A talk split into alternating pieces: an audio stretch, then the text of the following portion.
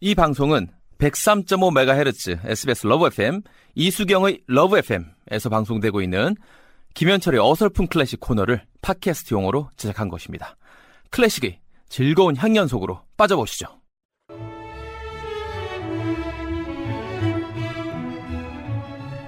월요일에 힐링 코너입니다. 벌써 지금 8년째 개그맨 김현철의 어설픈 클래식.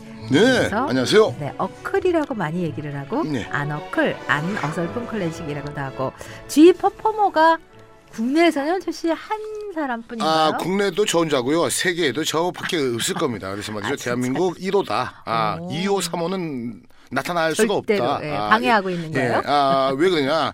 G 퍼포머가 되려면 세 가지 충족 조건이 있는데 네. 첫 번째 전공을 안 해야 됩니다. 어허. 그리고 두 번째 악보를 보지 못해야 됩니다. 네. 세 번째 아, 40년 정도는 클래식을 들어왔다라는 그러한 정확한 데이터가 있어야 된다. 그걸 다 맞추기는 힘들겠네. 그렇죠. 요거 세 가지를 맞출 사람은 없을 거예요. 뭐. 전공을 한다든지 40년 안 듣다든지 그죠? 예. 그리고 악보를 못 본다는 거. 요거 아주 저에게는 큰 장점이자 단점이죠. 네. 예. 자, 하이든 하면 우리는 장조를 떠 올리고 그렇죠? 그렇습니다. 뭔가 행복함을 떠올리는데 오늘 하이든의 세레나데예요. 예. 아, 보통 말이죠. 하이든의 세레나데 이러면은 많은 분들이 아, 또 말이죠. 모르는 곡이구나 이러실 텐데 이 곡 나오자마자 다 아세요.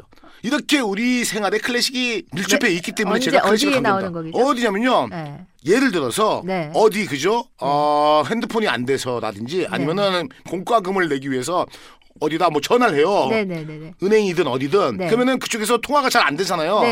네. 그러면서 뭐가 있죠? 음악이 나오죠. 통화 연결음 잠깐이죠. 그때 나오는 곡이라고 생각하면 돼요. 아. 바바바바바 바바바바바 바바바바바바바바바바 그거. 바바바 네. 그러면서 왜 이렇게 그럴 때 통화와 연결 음악으로 왜 클래식이냐 사람의 마음을 그만큼 클래식이 편안하게. 여유롭게 조금 해준다는 거죠. 어. 아, 욕하려다가도 그렇죠. 참고. 왜 전화 안 받는 걸 이러다가도 빠바바바바 빠바바. 좀만 참자 좀만 참자 다다 이런 식으로 우리 생활에 클래식이 와 있다. 네. 자, 아, 정확한 곡명은요. 아, 세레나데 4중주곡 17번, 예, 오푸스 3번, 넘버 5, 예, 이 악장입니다. 네. 이 악장의 장르는요, 안단테 칸타빌라예요. 참 좋은 단어잖아요. 느리게 그죠? 노래하듯이. 그렇죠. 그러니까 이제 보통 적당하게 노래하듯이 칸타빌레 아, 얼마나 그죠 아름답겠습니까? 네. 예, 아그 우리나라의 통화 연결음이 이 곡 외에도 또 하나가 또 있어요. 뭐 있어요? 어떤 거냐면 비발디의 봄. 아. 딴딴딴따라단 딴딴딴따라단 짜자자? 이런 거에 이렇게 있어요. 그래서 두 개의 아뭐 이렇게 생각을 하시면은 뭐 되겠습니다. 세레나다는 우리말로 소야곡. 소 예 그렇죠. 소야곡. 밤에 소야곡. 연인의 집 예. 창가에서 예. 부르거나 연주하던 사랑의 노래. 그렇습니다. 그 우리나라 한문으로 해석을 정말 잘했어요. 세레나데를 그죠? 소야. 소야고. 그러니까 이제 이제 적을 소자를 쓰고 그리고 밤낮자를 써요. 그래서 진짜로 밤에 듣는 작은 음악이다. 물론 여인의 창가에서 연인의 창가에서도 노래를 불러주는 것도 세레나데인데 어쨌든 간에 옛날에 그런 노래들 있죠. 네네.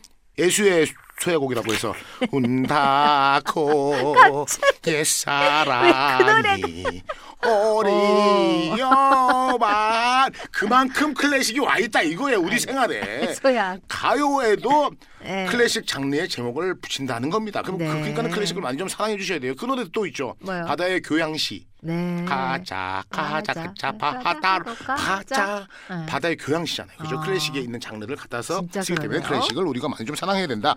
아그 배경적인 말이죠. 예, 설이 있어요. 어떤 소리요? 아 이게 이제 당시에 음. 아, 빈 거리에서 아, 연주자들이 이 선율을 연주를 했다라고 해요. 당시 사람들이. 네. 예. 그러니까 이제 버스킹 하는 사람들이 이러한 선율들을 연주를 주를 했다고 하는데 또 그리고 한 가지는 또 실제로 이 곡은 하이든 게 아니다. 오. 당시에 있던 그 수- 수도사인 아, 호프 슈테터라는 사람의 곡이다라는 네. 그러한 얘기가 있어요. 썰이. 예, 왜 그러냐? 당시에는요 유명한 사람들 곡이 아니면은 악보를 안 팔렸어요. 안 팔렸겠죠. 우리도 그렇잖아요, 그죠? 그렇겠죠. 유명 가수 뭐 CD는 사고 이러겠지만 당시에도 마찬가지예요. 근데 이제 호프 슈테트가 그 그러니까 이제 왜 이렇게 자신의 곡을 아, 하이든 악보에 넣냐?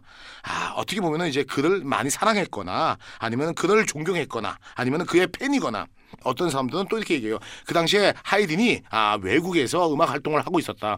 그러면서 하이든 악보에 넣어서 출간을 했다. 네. 이런 설도 있고 또 그리고 하이든이 알면서도 후배들이 작곡한 건데 자신의 명성을 빌어서 알리고 싶어 하니까 그런 걸 알면서 허락을 하지 않았을까? 왜? 당시에는 하이든은 음악가들이 너무너무 사랑하는 파파라는 칭호를 할 정도로 네. 하이든은 파파. 우리도 네. 그죠? 네. 그죠? 훌륭하신 분 보면 아버지. 면은 아버지, 엄마 뭐 이렇게 이제 네, 네. 표현 쓰잖아요. 네. 이렇게 많이 사랑을 주는 사람이기 때문에 네. 그러지 않았을까라는 생각을 합니다. 들으시면 정말 이렇게 친근한 클래식이 우리 아, 깊숙이 와 있구나 하면서 다시 한번 클래식을 사랑하는 계기가 되지 않을까 네. 생각합니다. 하이든의 세레나데 감사합니다.